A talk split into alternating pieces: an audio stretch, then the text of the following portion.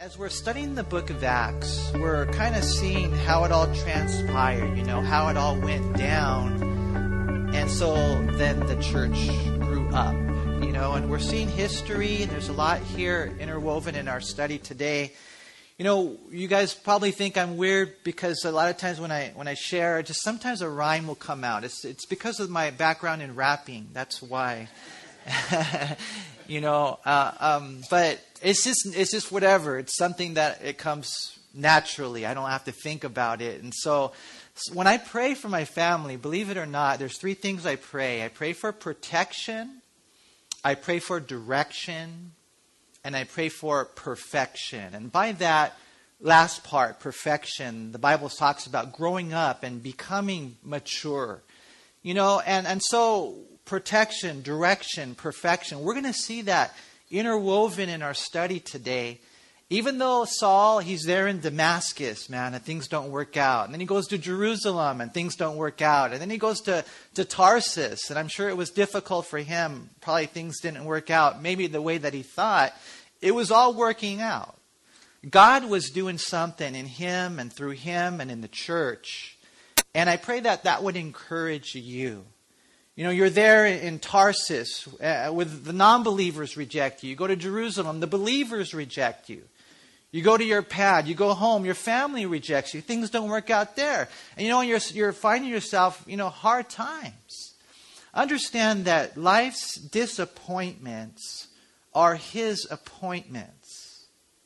That, that Jesus is driving, that Jesus is the captain, that Jesus is the Lord and lover of your life, and you can trust Him. You don't have to go and complain to all the other Christians. Just go to the Lord and trust Him, and you're going to see He's doing a He's doing a really good work, even though times can be tough. You know, Robert Stevenson, he tells of a storm that, that caught a ship off a rocky coast and threatened to drive it and its passengers to destruction. So, in the midst of the madness, one man on board, he was a daring man, Contrary to orders, he made his way on to the deck and all the way to the captain's port, where he saw him holding onto the wheel unwaveringly and inch by inch turning the ship in the direction it needed to travel. The captain saw the man through the window looking at him, and the captain gave him a big smile. And so the daring passenger then made his way back below where all the other passengers were there, trembling and afraid, and he shouted out the good news. He said, I've seen the face of the captain. He's smiling, and all is well. And you see, that's the way it is with our life, man. As we are on board, as we're just got our eyes on Jesus, as we know we're Christians with Him as our captain, understand He's, he's smiling. Uh, because at the end of the day, all really is well. We got to see that in our life. Notice we read here in Acts 9 in verse 23. Remember, Saul was converted, and then we saw about his commission, and so we're picking it up after this amazing salvation. And it says in verse 23 Now, after many days were passed, the Jews plotted to kill him. But their plot became known to Saul, and they watched the gates day and night to kill him. Then the disciples took him by night and led him down through the wall in a large basket. And when Saul had come to Jerusalem, he tried to join the disciples, but they were all afraid of him and did not believe that he was a disciple. But Barnabas took him and brought him to the apostles, and he declared to them how he had seen the Lord on the road, and that he had spoken to him, and how he had preached boldly at Damascus in the name of Jesus. So he was with them at Jerusalem, coming in and going out. And he spoke boldly in the name of the Lord Jesus and disputed against the Hellenists, but they attempted to kill him. When the brethren found out, they brought him down to Caesarea and sent him out to Tarsus. And then the churches throughout all Judea, Galilee, and Samaria had peace and were edified, and walking in the fear of the Lord and the comfort of the Holy Spirit, they were multiplied.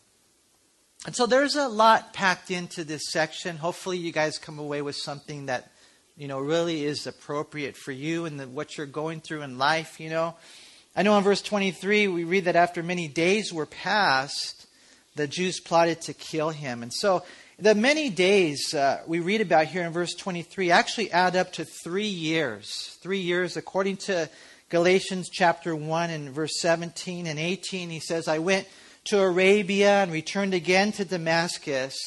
And then after three years, I went up to Jerusalem. And so, you know, it's three years, many days. You know, what happened with Saul is when he got saved, he spent three years. And I believe that what he was doing there in Arabia was just spending time in the Word.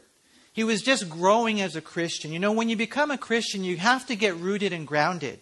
And the only way that you're really going to do that is in fellowship with the Lord, man. You and your Bible and the Holy Spirit.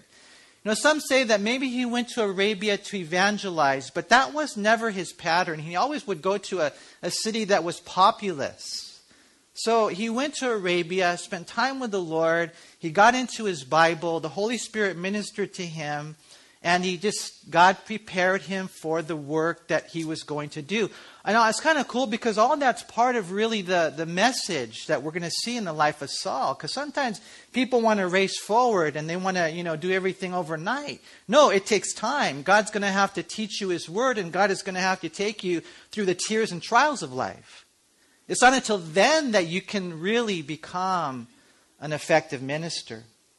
And so, as he's there, it says, in the Word, getting rooted and grounded. You know, I think that a person, in order to get rooted and grounded, you have to learn the Scriptures and, and you have to learn God's love. You know, because usually when you talk to people about getting rooted and grounded, they'll tell you about doctrine. And it is true, you guys. Can you picture a tree that has no roots? It's going to fall, right, when the wind blows. You know, and you got some guys, and it's all about emotionalism, and that's why what happens is it's cool, it's exciting in the beginning, but they never get into the Word, and that's why eventually they fall away because they're not really taught the Bible. One of the things that's cool about Calvary Chapel, not that we're the way, the truth, and the life, is that we do take God's Word seriously. It's not my word, it's His Word. I don't want to give you, you know, something that I'm shooting from the hip. I have to give you the Word. Because it's His Word that's alive, it's His Word that's true.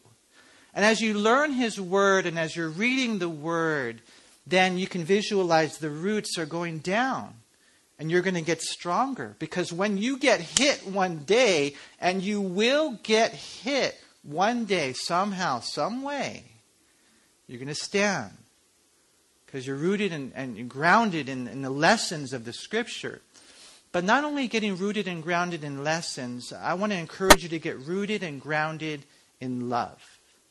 Because that's what the Bible says explicitly in Ephesians 3, verse 17. It says that Christ may dwell in your hearts through faith, that you, being rooted and grounded in love. And there's something about that. I've always loved that passage there that no matter what, you know, and I have good days and I have bad days, I think I have more bad days than good days, you know? That no matter what, He still loves us.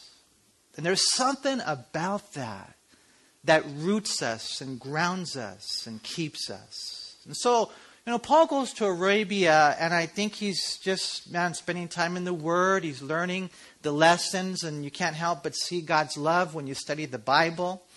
But then he returns to Damascus and he's preaching, you know, and he's effective, and the devil doesn't like it one bit.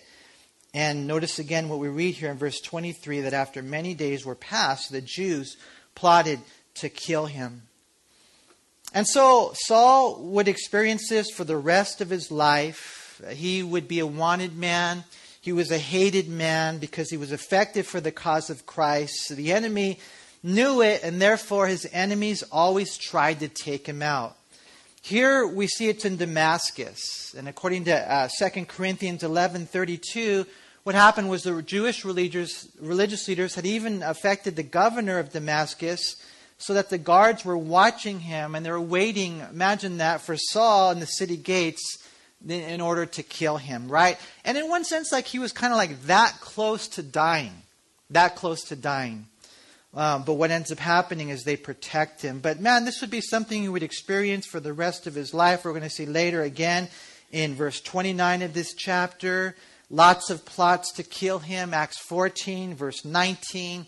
Acts 20, verse 3. Uh, Acts 23, verse 12 is interesting. It says that when it was day, some of the Jews banded together and bound themselves under an oath, saying that they would neither eat nor drink till they had killed Paul. And so the devil was always trying to kill Paul. But, like I was talking in the beginning, there was protection, there was direction, there was perfection.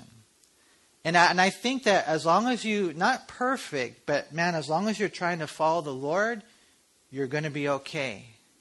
You know, you pray for God to protect you and uh, you wear your seatbelt. You pray for God to protect you and uh, you lock the door. You know, you're not foolish.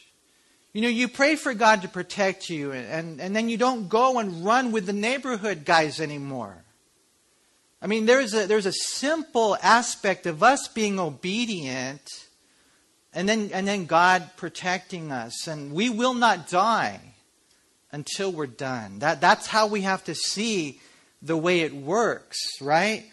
And so, as he's going through all this in Damascus, they plotted to kill him. But again, look at verse 24. The plot became known to Saul, and they watched the gates day and night to kill him. Then the disciples, it says in verse 25, took him by night and let him down through the wall in a large basket. You know, and I don't know how you feel about that. To me, it sounds kind of fun to be put in a basket over the wall. He now joins the ranks of the Hebrew spies. They went through something similar in Joshua 2, verse 15. Remember, they were let out the wall. Or even David, it says in 1 Samuel 19 12 that his wife uh, let him down through a window and then he went out and escaped. I mean, it tends to be like when God's servants are being, you know, making a difference that the enemy tries to get him and thank God for the protection that we have from God and the direction and, and even the perfection. How what's happening is God here is moving in, in the spies and David and, and, and Saul. God's doing a work, right? You know, one of the things that's interesting in looking at our text that, that it's more than likely true is that the disciples, it says in verse 25, the disciples took him by night and they let him down through the wall in a basket. And, and I think that more than likely Saul was maybe having the mentality, you know, like, hey, I'm just going to preach the gospel. And if I die, I die. I'll bet you that's where he was, willing to die at that point. And it was kind of noble, but um, it wasn't God's plan for him. And thank God for the disciples who got involved and said, no, we're going to stuff you in the basket and we're going to put you over. We're going to protect you. Because there is still more work for you to do. You know, so I, again, you know, one of the things that we'll see is that we always have to be ready to die. But we shouldn't be eager to die. I don't think so, because Paul gave us a healthy perspective in Philippians chapter 1. He said, I kind of want to still live because there's still more work to do. I kind of want to still live because I want to serve you. It's needful for you. And so, again, our mentality is like, I'm not afraid to die. If God calls me home, praise God, but I'm not going to be a Christian kamikaze. I remember one sister, man, and I, my cousin, my cousin, she got cirrhosis of the liver, and she, you know, went to a church, and, and, and you know, she's like, well, it's okay. I'm I'm just going to keep drinking, you know, and and it's like, no, you're killing yourself. So again, we're ready to die, but we're not eager to die. Why? Because I, I want to serve the Lord. I want to serve the Lord. And so Paul had that mentality. The disciples, you know, took care of him, and they sent him to Jerusalem. And now, you know, you're going from Damascus. Remember, that's in Gentile territory. That's Samaria. That's, you know, that's, that's foreigners, right? These are non believers that want to kill him. So now you go to Jerusalem, and this is the brothers. And so everything's going to be hunky dory there, right? Wrong.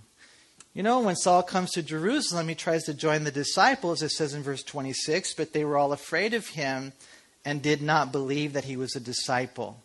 You know, in the Greek language, and the Bible was written in Greek for a reason, the Greek language, you can be very, very uh, specific it's an, an imperfect tense, and that means that he kept on trying to join the disciples. He kept on trying.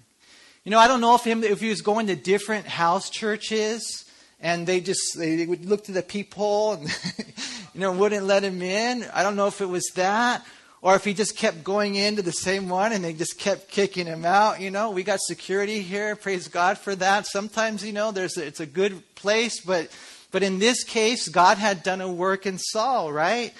And so he just wanted to go to church, you know, to assemble and associate, to belong and, and bond with the brothers. But they wouldn't let him. They were afraid. You know, understandably, to a certain point, this is the one who had previously persecuted the church, disappeared for a few years, and now he shows up.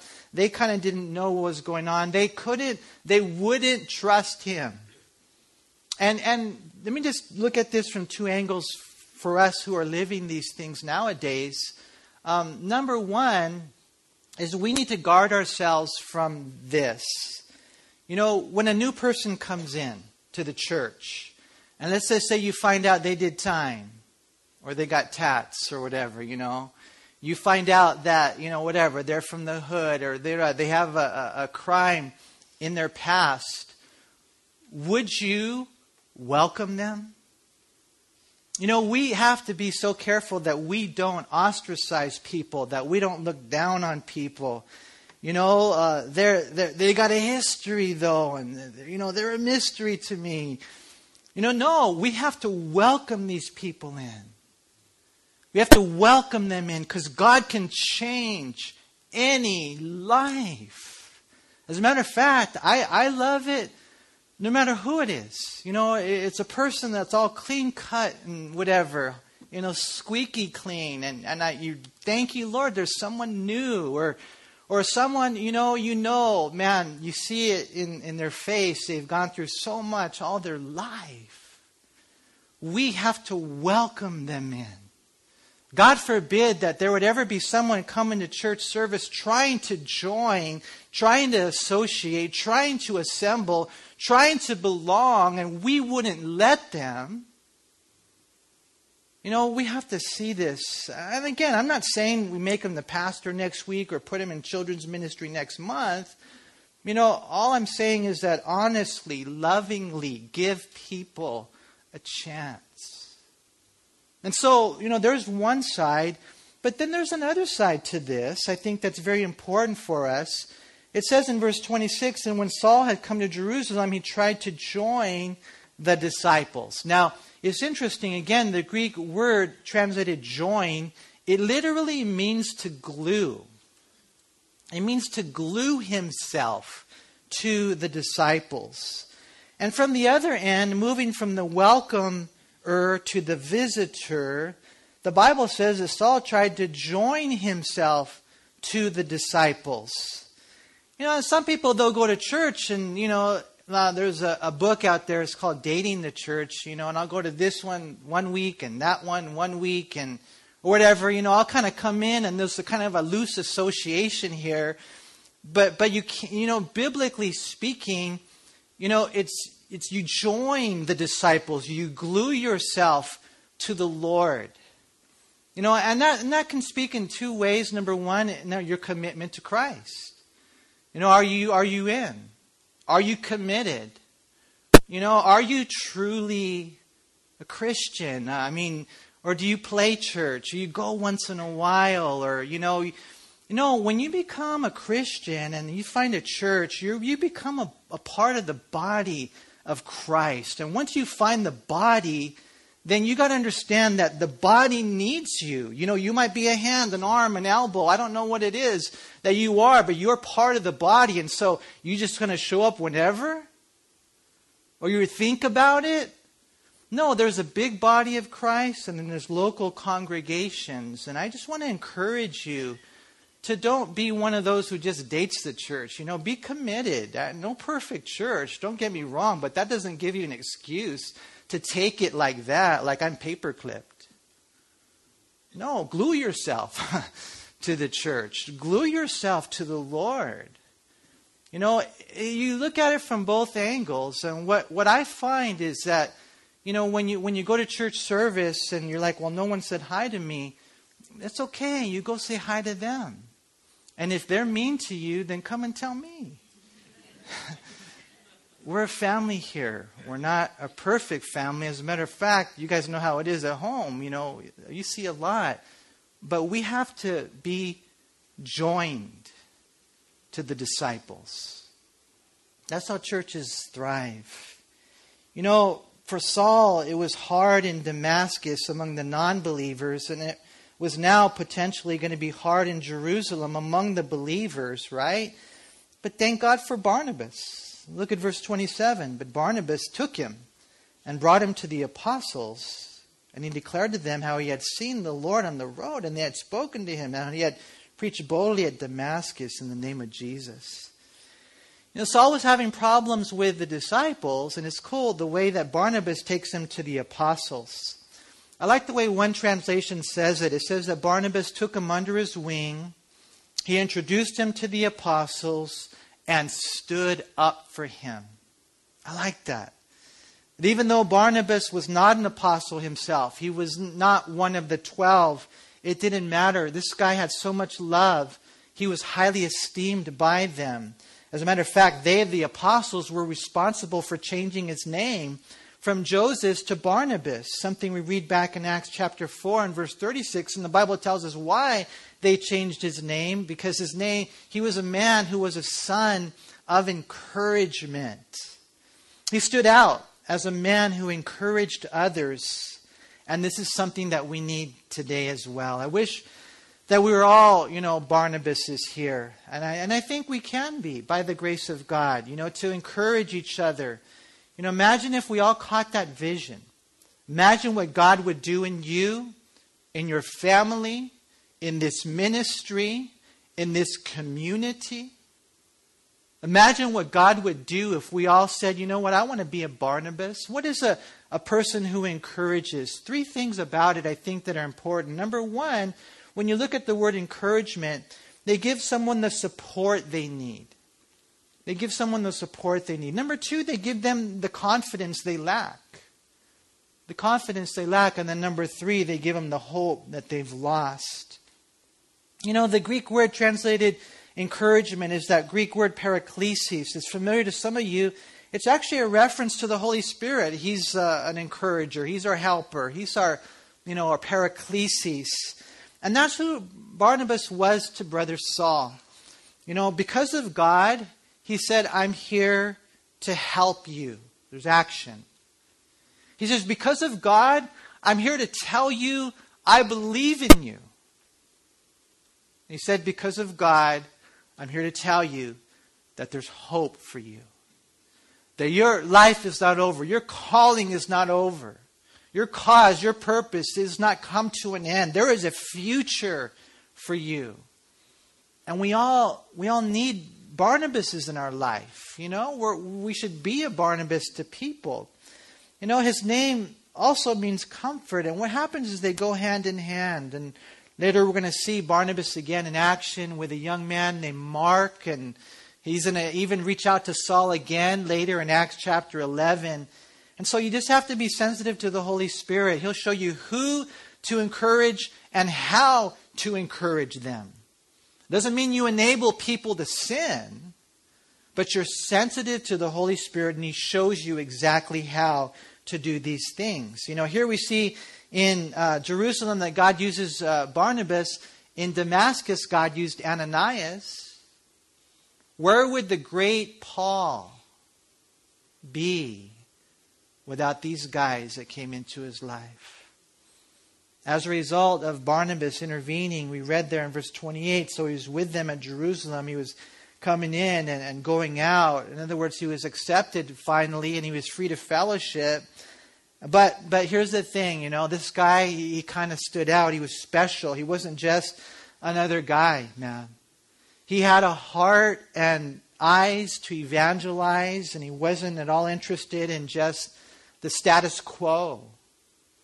I mean, he's one of those Christians, and you every once in a while you come across them, man, that they're just not enough for them just to go on Sundays and and you know go and you live your life and you know you know whatever. You got the white picket fence and the house and, and you know stuff like that. It's like there's a calling on his life.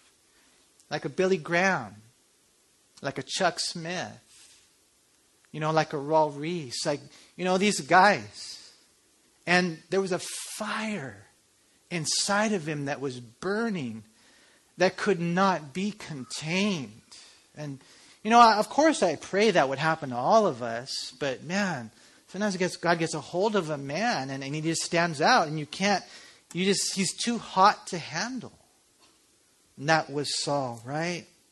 And so as he's there, sharing, you know, coming in, going out, he speaks boldly in the name of the Lord Jesus, and they disputed against the Hellenists, those were the Greek speaking Jews, and again, they want to kill him. Why does everybody want to kill him. Does anybody want to kill you? Maybe that would be a good thing, huh? He's not like everybody else, right? He's uh, caring, I think, and courageous. He's going to ruffle some feathers. He has an urgency about eternity. You know, and I've told you guys this story before, but remember, again, this is an illustration of how it works, how the devil was meeting with his demons. And uh, they're having a you know a dialogue on how they can make you know man fall and maybe hurt the church and kill the church and weaken the church and slow down the church. And and so the one of the demons says i know what i'll do is i'll go down there and i'll tell them that that's not your word that that bible is not your word and the devil says okay well you can go down and tell them that that's not my word and you'll do damage, you'll, you'll make an impact, but eventually they're going to know that's the word. They, they know. He says, but go and do your thing. The second demon comes to him and says, I know what I'll do is I'll go down and tell them there's no God. And so the devil says, okay, uh, you can go and, you know, you can create this uh, movement of atheists, but eternity is in their hearts, and the glory of God is revealed in creation and conscience. Eventually, you know, for the most part, people know there's a God. They know there's a maker. They know there's a creator. They know that we're not here by accident. But you can go down and you'll you'll weaken the church. You'll do your damage. But then the third demon says, I have an idea. I'll go down there and I'll tell them there's no urgency. And the devil says, You know what? You're my man. That's how we will defeat the church.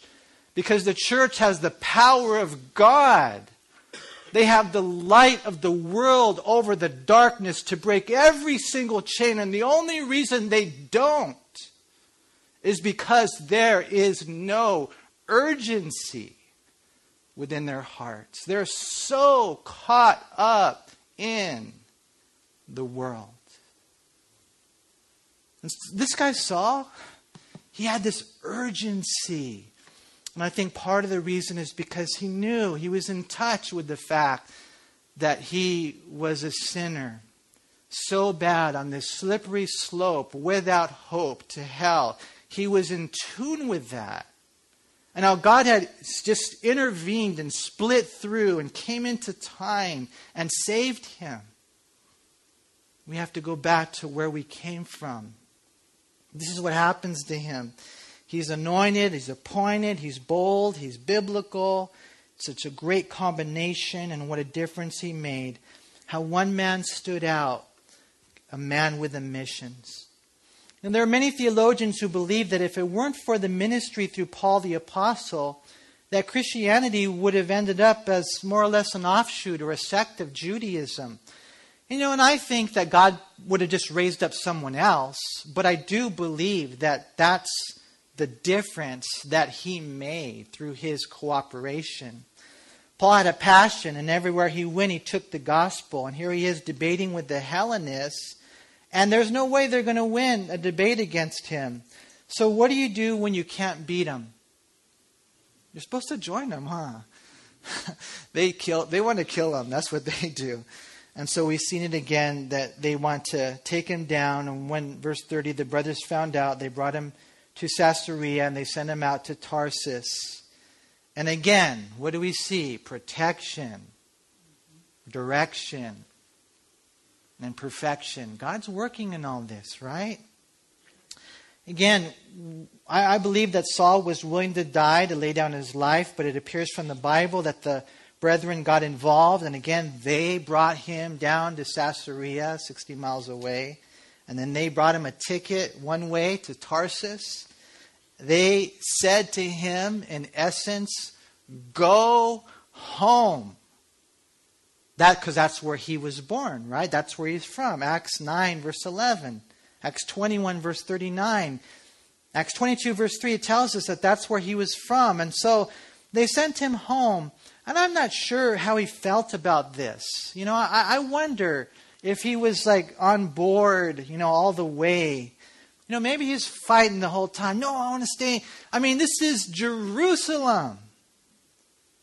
You know, I mean, this is Jerusalem. I mean, this is where all the action was. This is where he belonged. He had a heart for the Jews, and now you're kicking me out of Jerusalem and you're telling me to go home. I mean, I don't know really what was going through his mind, but I'll bet you that he was struggling. I'll bet you there was a potential reason for, you know, depression and digression. I talked to a lot of people, and for those of us here who are pastors and leaders, we talk to a lot of people who, who guess, I guess you could say they make excuses.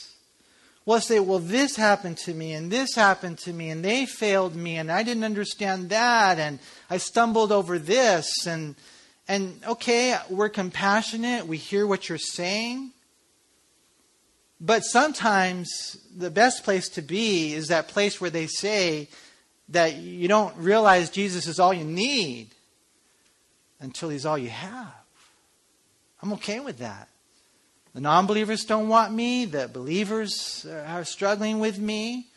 Now, you know, this is happening in, in all places, Jerusalem. And he could have gone home and he could have sulked and he could have died. Died that way. But he didn't. You know what he did? He kept his eyes on the Lord. And I believe, and I think the book of Acts and other scriptures back it up, that when he went home, man, he didn't, you know, have a pity party. When he went home, he evangelized. When he went home, he started churches. It's interesting when you read Galatians in 1 verse 21. Afterward, I went into the regions of Syria and Cilicia. Cilicia would be where Tarsus is. In verse 23, it says, They were hearing only that he who formerly persecuted us preaches the faith which he once tried to destroy.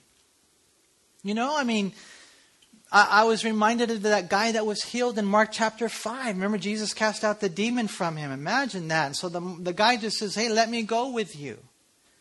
And Jesus said, No. He said, Go home. Go home and tell your family what great things the Lord has done for you. And he did just that. He went home and he told them the great things that Jesus had done for him. And as a matter of fact, when you look at where he went, uh, it was through the Decapolis. There's that 10 cities. He actually was a forerunner to the ministry of Jesus. And so, you know, I want to encourage you guys, man. You know, have a heart to follow the Lord. You know, have that sincerity there and and, and remember as you're going through all those different things that, that life's disappointments are his appointments. God's working. You know, Warren Wiersbe said, when the outlook is bleak, try the uplook. Remember, I always tell you guys, a stumbling stone can actually be a stepping stone.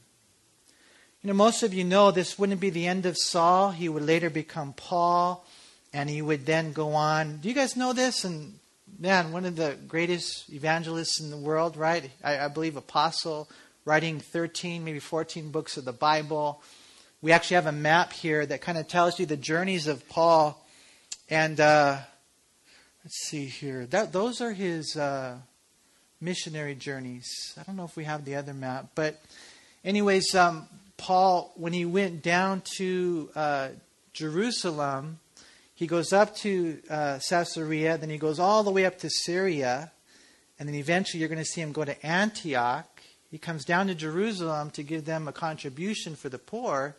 He goes back to Antioch, and then eventually he begins his missionary journeys. and, you know, wanting to stay in Jerusalem, wanting to stay in Jerusalem. But little did he know that eventually Antioch would replace Jerusalem as the church that would become a launching pad for the gospel. And so you may think, ah, oh, Lord, I don't understand why you're doing what you're doing. Understand that God has a plan for your life. You know, one of the things about the Lord is just that He knows what's best for everyone involved. And not only would it be good for Saul, it would be good for the saints in Jerusalem, which is what we see in our last verse for today. It says in verse 31 And then the churches throughout all Judea, Galilee, and Samaria had peace and were edified, and walking in the fear of the Lord and in the comfort of the Holy Spirit, they were multiplied. And there's a, a lot here. We could probably do another hour if you guys are open. No, I'm just joking. um, there's a lot here in this verse right here. You know, the churches, uh, uh, and what happens. It reminds me of the outline of the book of Acts, chapter 1, verse 8. Judea, Samaria, eventually is going to go to the ends of the earth, right? But notice again right here, the churches throughout all Judea, Galilee, and Samaria, this is just the, the church as a whole, they, they had peace and were edified. And, and walking in the fear of the Lord, the comfort of the Holy Spirit, they were multiplied. And so, I mean, there's different ways to look at this, but I do encourage you to go in and just, you know, meditate on these things. The, the wealth that they had, you know, peace with God brings, you know, the peace of God, right? You know, the, the comfort of the Holy Spirit. They're, they're, they're edified. You know, enjoy your wealth, okay? But, but then you know, don't just sit back like a couch potato. We'll call you a pew potato. Don't do that, okay? Get up and walk. That's what they did. They're walking in the fear of the Lord. They're walking in the comfort of the Holy Spirit. You know, as you're as you're you're enjoying your wealth, get up and walk. Because when you do, God will work. And it says right here, the disciples were multiplied. And that is what we want, isn't it? Isn't that what you want? How many of you here have loved ones that need to be saved? I mean, don't don't don't we care? I mean, we got people that are homeless you know, we see people all the time struggling with mental issues, and I, will tell you what, they're not too far. They're not too far from God. This is what we want. We want, in one sense, I outlined it like this there has to be an appropriation, and that is you take in the wealth, you take in the peace, you take in the way that God builds you up, appropriation, but then there needs to be a cooperation cooperation in that you do your part, man. You get up, you read, you pray, you seek the Lord. keep coming to church. Don't just come when it's easy.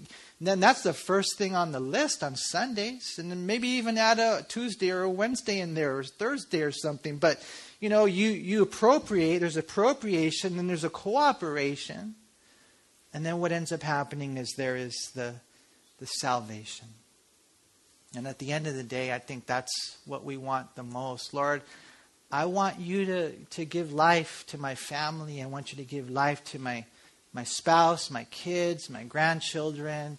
You know, the, the guys on the streets and the valleys and alleys and highways and byways. God, begin to do a new work and save people like never before. You know, I may be, just as we close today, you know, I know most of you here are Christians, probably. A couple of you, I'm still trying to decide. I'm just joking. But but maybe you're here today and uh, and you need to come to the Lord. You know, I, I pray that today, you know, would be that day. Uh, how many of you here got a chance to see the, the memorial service for, for Reverend Billy Graham? He's probably the only man I would ever call Reverend, even though he wouldn't want it. Now, they say that when he would talk to him, he would just say, Call me Billy. Call me Billy. Can't be my friend unless you call me Billy. Maybe in heaven, I'm not sure, but until then, I'm going to call him the Reverend Billy Graham because of what God has done in his life. But, you know, it's interesting listening to the, the different people speak. But, but one of them that kind of stood out to me, man, was one of his daughters. And, uh, and she was sharing how, you know, she had gone through a, a, an awful marriage, uh, 21 years of marriage, and then her husband. Uh, was unfaithful to her, so she divorced him. But then what ended up happening is she, she floundered in her faith and she ended up in a relationship with a guy that wasn't right. And, you know, she started, she's saying, dating this guy, you know, fast and furious. And what ended up happening was, uh, you know, her parents, everybody's saying, red flags, kids, don't do it. This is guy, this guy's not right. You're going too fast. And, you know, mom calls from Seattle and dad calls from Tokyo, and the kids are saying, don't do it. But she just goes forward in her, in her sinful, willful condition, and she even gets married to this guy. But the very next day, the red flags were already there. I guess it's, you know, everything changed. And I don't know what happened, you know, in the next, you know, five weeks, but obviously something enough to rock her marriage to such an extent that she had to leave and she has only one place to go, you know, to go to mom and dad. She knew she had to go home to them, but, but she didn't know what they would say. She didn't know, you know, well, we told you so. And, you know, you know, just that would probably be the typical response of, of most parents. But she said that as she started to head home, it was a two day drive. Those thoughts are rolling through her mind. What's going to happen? when I go home. And she said that when she arrived there, going up the driveway around the mountain bend, she saw there in the driveway her daddy, Billy Graham, standing there waiting for her. And when she got out of the car, she said all he did was wrap me in his arms and say, Welcome home. And she said, You know, my daddy wasn't God. But that day, he showed me how God was, how God is. And for me, just in closing today, just in case there's anyone here who, who's thinking about, you know, getting back with God or getting right with God or, or going home to God and you're wondering, well, I don't know if He'll accept me because I've done, you know, these crazy things. I just want you to know that that right there is a picture of Luke 15. That's a perfect picture of how God is you come, you let go of that sin, and you go to God, and He'll wrap you in His arms, and He'll say, Welcome.